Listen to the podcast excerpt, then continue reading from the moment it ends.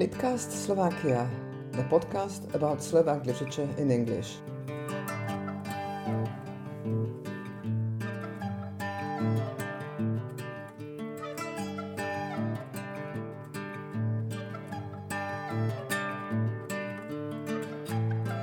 Welcome to Litcast Slovakia. My name is Julia Sherwood.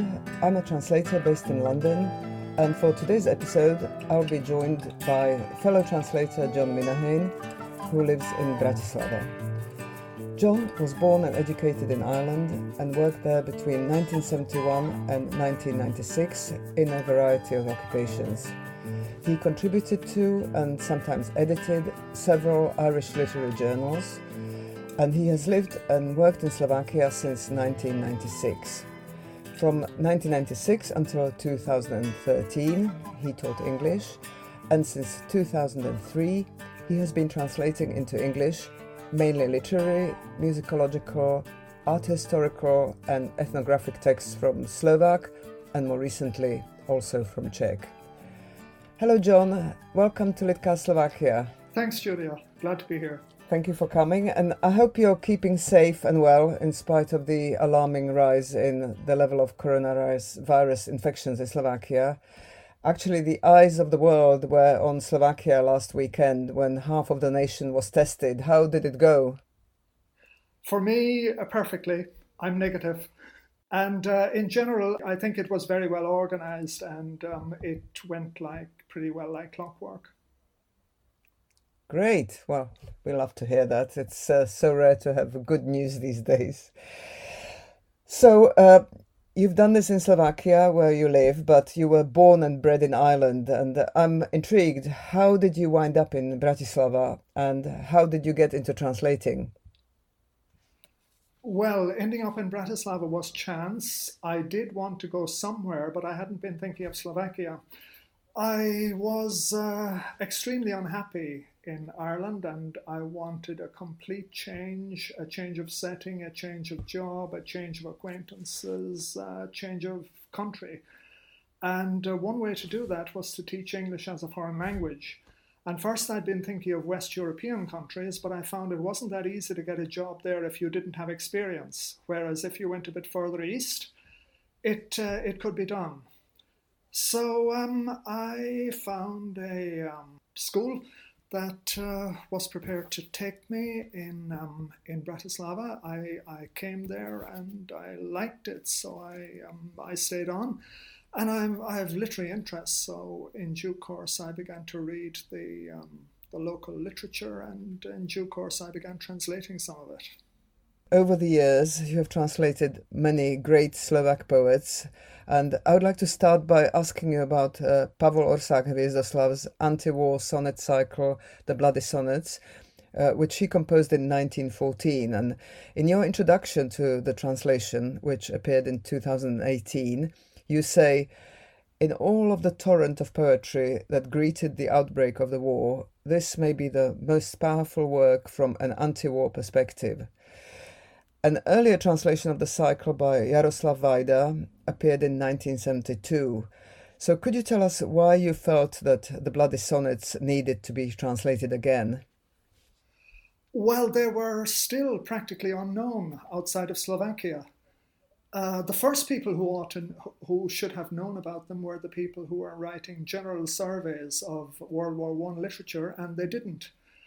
There are some quite good general surveys in English, but um, none of them mention the Bloody Sonnets. So that 1972 Bratislava edition didn't make the breakthrough. And uh, nor did the American edition, where Jaroslav Vajda's translation was first published. It first appeared in, in Pennsylvania in 1950. Vajda himself, I think he did have literary talent, and uh, I, his translation was often a help when I was struggling with the original Slovak text. But um, his English version, I think, has too much padding for the sake of rhyme. He was very um, over ambitious in trying to uh, copy the exact rhyming scheme that Hviezdoslav had, which is the Petrarchan scheme, very, very difficult. And uh, the trans- Vajda's translation, I think, doesn't read very well. But um, as it began to dawn on me myself how good, uh, how powerful these sonnets were, and how unique, um, when I realized that, I, I, gradually started translating individual sonnets, and I was vaguely feeling I should do the whole lot. And the impulse came when a man I know who's a curator in the uh, Slovak National Gallery, he was doing one of these modern themed exhibitions, and his theme was blood. So uh, he wanted the first Bloody Sonnet as an exhibit in um, Slovak and English, and he asked me to do the English version. And when I had done that, it kind of launched me. Uh, over the next three or four years after that, I did the whole lot. And the rest is history. Uh, so, the Bloody Sonnets are a seminal work of Slovak literature. Every child is required to read it at school, but because of its difficult idiosyncratic language, very few really understand it. And I have a suspicion that not many return to it in later life. And I have to confess that I didn't really understand it myself until I read your English version, which suddenly brought it to life for me. So I imagine that translating it must have posed a huge challenge. Can you talk a little about what it was like translating the grandfather of Slovak literature? Well, I was tuned into the thoughts, and that was key. Uh, I was determined not to be defeated by the language difficulties, but I'm not going to pretend that those weren't big. Uh, there was plenty of difficulty, yes. And uh, there's one particular practice uh, had, which makes him very daunting, and that is he shortens ordinary Slovak words so as to lose a syllable. He does that very often because he felt Slovak had too many long words and they were unpoetic, they were cumbersome, and um, he um, this was something he really admired English for. That the English language was so lean and compact and concise, and he wanted um, his Slovak to be lean and concise as much as possible. So, uh, as a result, he radically shortened things. And uh, in the Bloody Sonnets, for example, one writer calculated the average numbers of the average number of syllables per word in the Bloody Sonnets, and he reckoned it was less than the usual syllabic average for uh, Slovak by about a quarter, which is a huge reduction. So I think the result of all this word shortening is that many Slovaks, and this includes uh, professional literary people I've spoken to, they're convinced that Hviezdoslav actually invented new words. And he absolutely denied that he did anything of the kind, and I believe him. But um, I think if he had done if he had done all this as uh, an official, committed avant-gardist, avant-gardist, something in the spirit of Velimir Khlebnikov, um, if he'd published a manifesto saying, I don't like the usual language we have and I'm going to have my own, um, if he'd done that, I think maybe all the critics would today would admire him for it. But uh, he wasn't, in fact, avant gardist. He was just a, a, highly ambitious poet who was trying to solve all the literary problems that he um, was confronted with in his own way. And uh, I must say, I admire him for what he tried to do with the language, even if maybe I'm the only one, and uh, even if he made me suffer for it.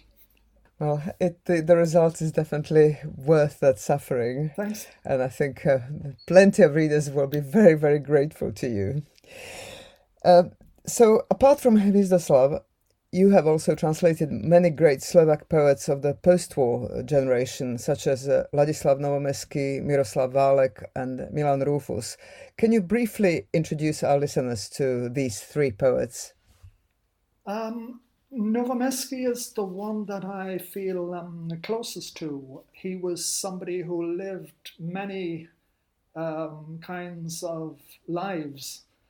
Um, he was first of all a poet. He was active as a poet from the 1920s to the 1970s, but uh, he was also active as a journalist, a Communist Party member, an anti Nazi rebel in the Slovak National Uprising in 1944.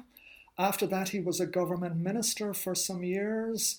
Then he was condemned as a traitor. He uh, escaped very narrowly with his life, could easily have been executed. Uh, he was a political prisoner for um, uh, uh, for five years after that. Uh, then afterwards, he was a blacklisted person. And finally, um, he was an active contributor to the movement called uh, the Prague Spring. But uh, his poetry wasn't propagandist. It wasn't certainly wasn't the socialist realist kind of newspaper poetry. He was uh, melancholic as a poet, very lyrical, very musical. Uh, he always had a tragic idea of poetry, and uh, of course, his life gave him plenty of tragedies, multiple tragedies. Um, like many people at that time, he put his hopes in the future that there would be a future when poetry would be more appreciated and when um, uh, when people would be more human. And he expressed this in one short poem, which I'd like to quote, just eight lines. Uh, it was a motto to a collection that he produced in 1939, that ominous year. Uh, and it goes When poetry is read again, and men the aspect of men show, when muddy waters melt and drain the springtime frost and autumn snow, that time of bullets, blades, and screams, how wretched it was, we'll say then, when worthless were the poet's dreams and man to man was alien. Now, thank you. That was lovely. Thanks. Um, Válek, uh, Válek interests me, but I, I've translated very little of him. Um, he also became a government minister. Uh, he ended up as Minister for Culture. And uh, as a poet, he wrote I think, in many different styles. Uh, some of it was Communist Party propaganda, some of it was children's verse. He wrote some very, very singable love poems, um, which have been uh, recorded by uh, singers like Miroslav Žbirka. And uh, he also wrote some quite ferocious existential poems, um, the kind of poems that make you think of what Jean Paul Sartre said that hell is other people. Maybe I'm misinterpreting them, but that's that's the kind of take I have on them. Um, he uh, uh, a, a, selection of his work came out in English about 25 years ago, translated and translated, I think, very well by Ewald Over, Osers, uh, called "The Ground Beneath uh, the Ground Beneath Our Feet." Uh, Rúfus, um, Milan Rúfus, I suppose you could call him the elegist, the great elegist of, of Slovak country life, the old country life that uh, wasn't very mechanized. In Rúfus's poems, you don't usually find tractors or combined harvesters, you find horses. And you find basic tools, uh, basic manual tools, and uh, basic manual labor, and a lot of skilled manual labor, um, and a whole way of living and thinking that, that went with this. Uh, now, I myself saw the tail end of this kind of country life in Ireland um, in my childhood because I grew up in a uh, in a rural community, and for the first few years of my life, there weren't any combined harvesters or milking machines in the community, and uh, many small farmers didn't even have tractors; they still used horses. But then, uh, when I was seven or eight years old, mechan- mechanization came in like an avalanche and uh, Seamus Heaney, the Irish poet who got the Nobel Prize, he um, has uh, he also writes about this kind of life. Um, but uh, with Heaney, I think it's basically nostalgia, whereas with Rúfus, it's more than that. It's tragedy. Rúfus feels that there is some kind of irreparable loss. There's um, uh, there, there's something something there that we can um, that that we have lost and can um, can never replace or um, recover. Well, thank you for these wonderful and poignant vignettes of those three great poets. This summer, you spent a month on a residency in Banská Štiavnica, working on the collection Fragment Rytierskeho Lesa, Fragment of a Knight's Forest by Ivan Štrpka. Štrpka is one of the most acclaimed and respected Slovak poets writing today, and yet, apart from a few poems in anthologies, very little of his work has appeared in English. For those of our listeners who are not familiar with Štrpka's work, Can you say a few words about his poetry and what, uh, for you, makes it stand out? Um, I think he has a private or personal, very personal language, which um, isn't completely private. It's not just solipsist, it's connected with the world that isn't private and uh, the uh, the relationship is um, is very highly charged and uh, very interesting for me.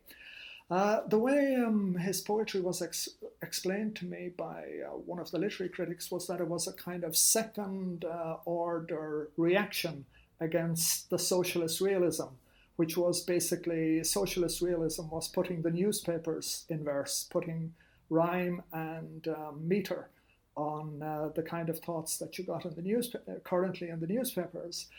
Then you had a concretist reaction against that. People were saying you don't have to uh, be uh, absolutely uh, shouting all the time. You can uh, give a broader um, account of the world in poetry, but you still, it still, um, it still will be a realist. It still will be concrete. And then there was a further reaction against that, saying, um, uh, well, um, why does it have to be concrete? Uh, why can we not have personal languages? And that is where I think uh, uh, was launched. Uh, he, um, uh, he sought to have a personal language, and part of this language involved images from past times, quite far in the past, like the knight is an important image for uh, Štrpka or The Lancer. His first uh, collection was called um, A Brief History of Lancers. Um, so uh, the late the collection that I am um, uh, that I translated once again, the knight is an important figure here, and it's the knight. It's the story of Percival, the boy who was brought up in a forest. Uh, he was the son of a knight, but his his mother wanted to protect him from from the horrors of war. But when he, uh, uh, when he became an adolescent, he felt the need to go out into the world and to be a knight. And he came with his own kind of mind. He confronted the strange world out there quite uncompromisingly with his own, uh, with his own way of thinking and doing things. Uh, that's the story of, uh, of, of, Percival, and it goes, it runs through this, um, uh, th- this collection that I've just translated. Um, I'll give an example briefly, if I may. Um, the, the very first poem, um, called Battlefields Plains, it begins with uh, somebody going through a completely alien landscape. Uh, there's really scarcely anything you can relate to in it or that this person can relate to uh, as he says himself, it's under a murky sky without sign of connection. There's no connection there. But suddenly he makes the connection from memory. Uh, a memory comes to him, and it's, uh, it's one of my memories also. It's this moment when you're a boy, you're on a football field, and you see the ball coming from a distance towards you. It's getting bigger and bigger. It's coming like it's coming at mighty speed and it's coming right towards you. It's destined for you and you have to kick this ball and you have to do it right and it feels like this it will be absolute disaster if you do it wrong that uh, you you you feel like you're going to die if you don't do this properly. And uh, how Štrpka, um, how Štrpka renders this moment is as follows A lightning bolt memory for a split second makes my knees founder, sends me back to that boyhood moment when suddenly I tensed rigid at the extreme of peripheral vision and spanning out gaze, shortly before the touch. A second before I ought to slam a precise kick on the increasing ball, which giddily fast, addressed unerringly, with a joyous, slight subdued swishing in full glory, was borne to me like a bomb blast on the trembling air of the pitch and battlefield. What you don't strike well may easily kill you. And he goes on from there to um, uh, extend the image to uh, uh, the real battlefield um, or the battlefield of life and uh, he, uh, he, he um, uh, expresses a prayer Rescue me amid this great moment, which endures and falls on me constantly. The moment is the moment never dies. Um, I um, I think that is uh, it's anything but an original theme. Boys of uh, uh, all generations have had this kind of experience, um, but um, uh, Štrpka uh, addresses it quite perfectly freshly with his own with his private language and at the same time in a way that um, that that somebody from the outside can tune in. Uh, that's that's what I what I feel about him that uh, he can uh, express very well known moments uh, absolutely freshly and memorably well, this example that you read certainly uh, brings it to life. I loved slight, subdued swishing. It's wonderful. Yeah, he, he, he relaxes. At, there's a kind of relaxation in the moment which he catches. That, that was wonderful. Ah, so uh, we've been talking about poetry, and uh, let's move on to prose now. In 2014, uh, your translation of a modern classic from 1940 was published by the Central European Press in Budapest, uh, Tri Gaštanové kone, Three Chestnut Horses by Margita Figuli. How did this translation come about, and why did the, the publishing house choose this particular book, and what kind of reader uh, do you think it would appeal to? Well, the publishing house was doing classic novels from all of the former Warsaw Pact countries, and uh, they, they wanted to have one from Slovakia. Um, I presume that the uh, Center for Information on Literature probably um, suggested, uh, it's possible that they suggested that one to them. Um, it is uh, a novel, after all, which um, is regarded as one of the classics. It's always been in print. I don't know what kind of reader um, it would ha- it um, it it was aimed at. Um, really, it's it's a strange story, uh, but it's quite. Um, uh, in many ways, it's a very good novel. The pace, it's well paced. Uh, the uh, the writing is eco- is quite economical, while at the same time being vivid. Uh, but it's a really strange story. It's a kind of it's a kind of Christian love story, and uh, at a crucial moment in the story, the hero does something absolutely unromantic. He um, he refuses to take um, his uh, love away from a very very dangerous and unpleasant situation because he fears it might dishonor her. And uh, twice mm. he does this and um, uh, of course she uh, she suffers terribly. Uh, she um, has frightful disasters in the situation thereafter, but she accepts this as a Christian, and so in some fashion does he. And the story ends. There's a happy ending. Um, I, I, mentioned that it was a Christian story. It was afterwards, of course, um, it was afterwards refashioned to be a communist love story. Um, but uh, it's always, I think, been in print from uh, from about 1940 until until now. Well, let's hope it'll find some uh, English readers as well. And uh, now I'd like to turn to two contemporary authors who have written both poetry and fiction and who don't fit very neatly into any pigeonholes. Ivan Kolenič and uh, Peter Macsovszky. So let's start with Kolenič. You have translated excerpts from his novel Daj s Bohom básněňů, Say Goodbye to Poetry, of which you've said uh, that Kolenič resurrects the accursed poet with unpredictable humor as well as imaginative energy. So can you elaborate on this a little bit, please? Um, I uh, I think the um, it's it's very difficult to give uh, an impression of Kolenič without quoting him. I know I've been quoting a lot during this, um, uh, but uh, at least one more.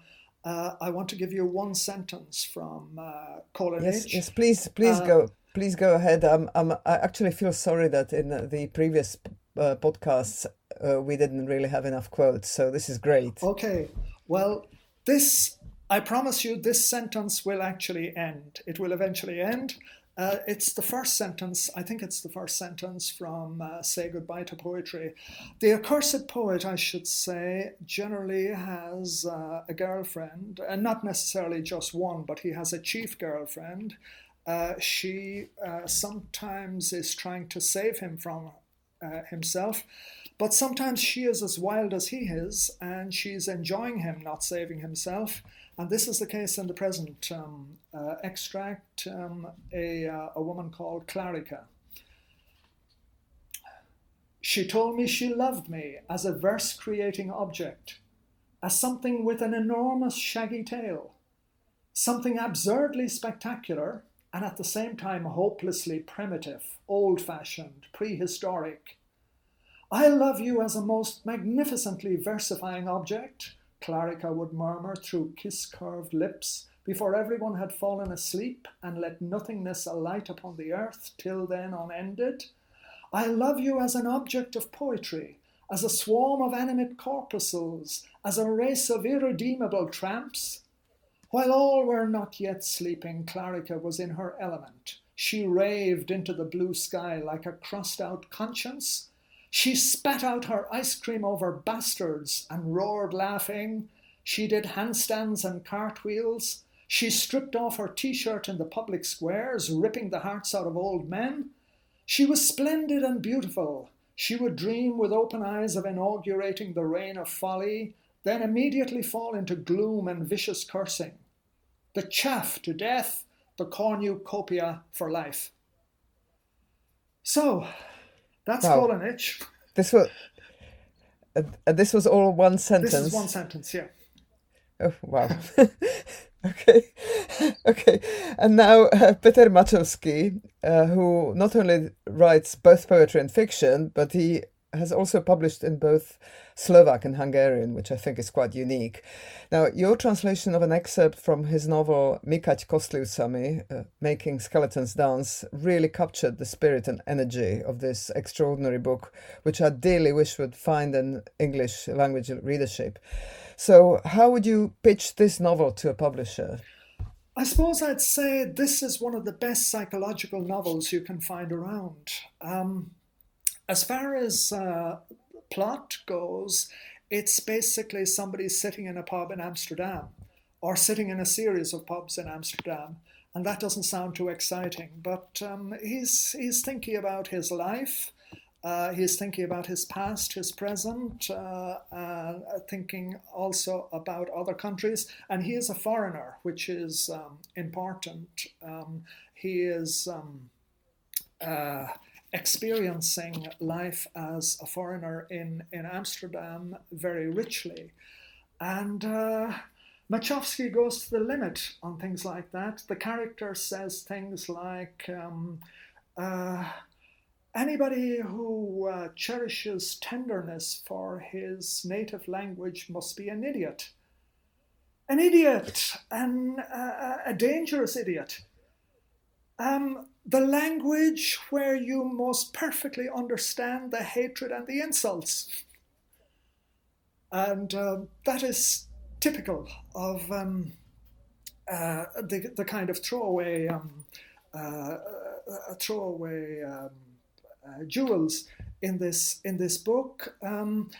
Um, it's full of uh, it has many different uh, kinds of writing. It has some wonderful monologues one of which you have uh, translated yourself uh, where his mother uh, the, the main character's mother um, uh, warns him about ending up as the slave of a woman and um, yeah. at the end of this monologue, where he vainly tries to break in a few times and she just talks him down, at the end of it, he has this insight that yes, he is the slave of a woman, the woman he's just been talking to. And um, the the um, the book is um, the book is full of interesting things. Uh, the the the image of making skeletons dance is, is from Mexico, uh, from the Mexican Dance of the Dead, and uh, you can take the Dance of the Dead as a kind of philosophy of life um, that. Um, we're dancing skeletons or we're making other skeletons dance, but anything like will and purpose um, doesn't have much reality. That's more or less the philosophy of the of the main character, but he expresses it very, very richly and uh, interestingly. And um, the book, uh, as a psychological as a psychological novel, uh, it's one really one of the most interesting things I've I've come across in recent times. Well, let's hope that uh, a publisher somewhere out there is listening to our podcast and will decide to publish this book. Yeah. And uh, are there any other Slovak authors or books uh, you think should be published in English and that you would like to translate really very briefly because I think we've uh, already been talking for over half an hour? Oh, right. Um, I would like to translate um, Jan Smrek sometime. Um, I think he's a marvelous poet at his best.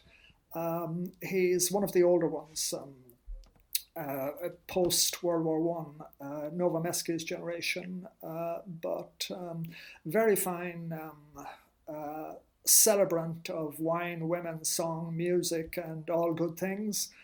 Um, I'd like to do that sometime. There are prose writers about, maybe František Švantner, um, maybe some of his novellas, some of his, because his, his longer novels are very long. Um, maybe, uh, maybe sometime some of those.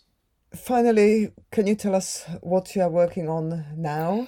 Well, I am working on um, various things. One is um, I am working slowly on a collection by Eric Ondrejička, who is um, one of the, I suppose, middle generation poets. His first uh, collections came out in 2000, and uh, he's interesting in that uh, many of his poems are rhymed. He um, uh, most writers now use free verse, but uh, Ondrejička uses rhymes, and they're not mechanical. They're always fresh and um, and lively.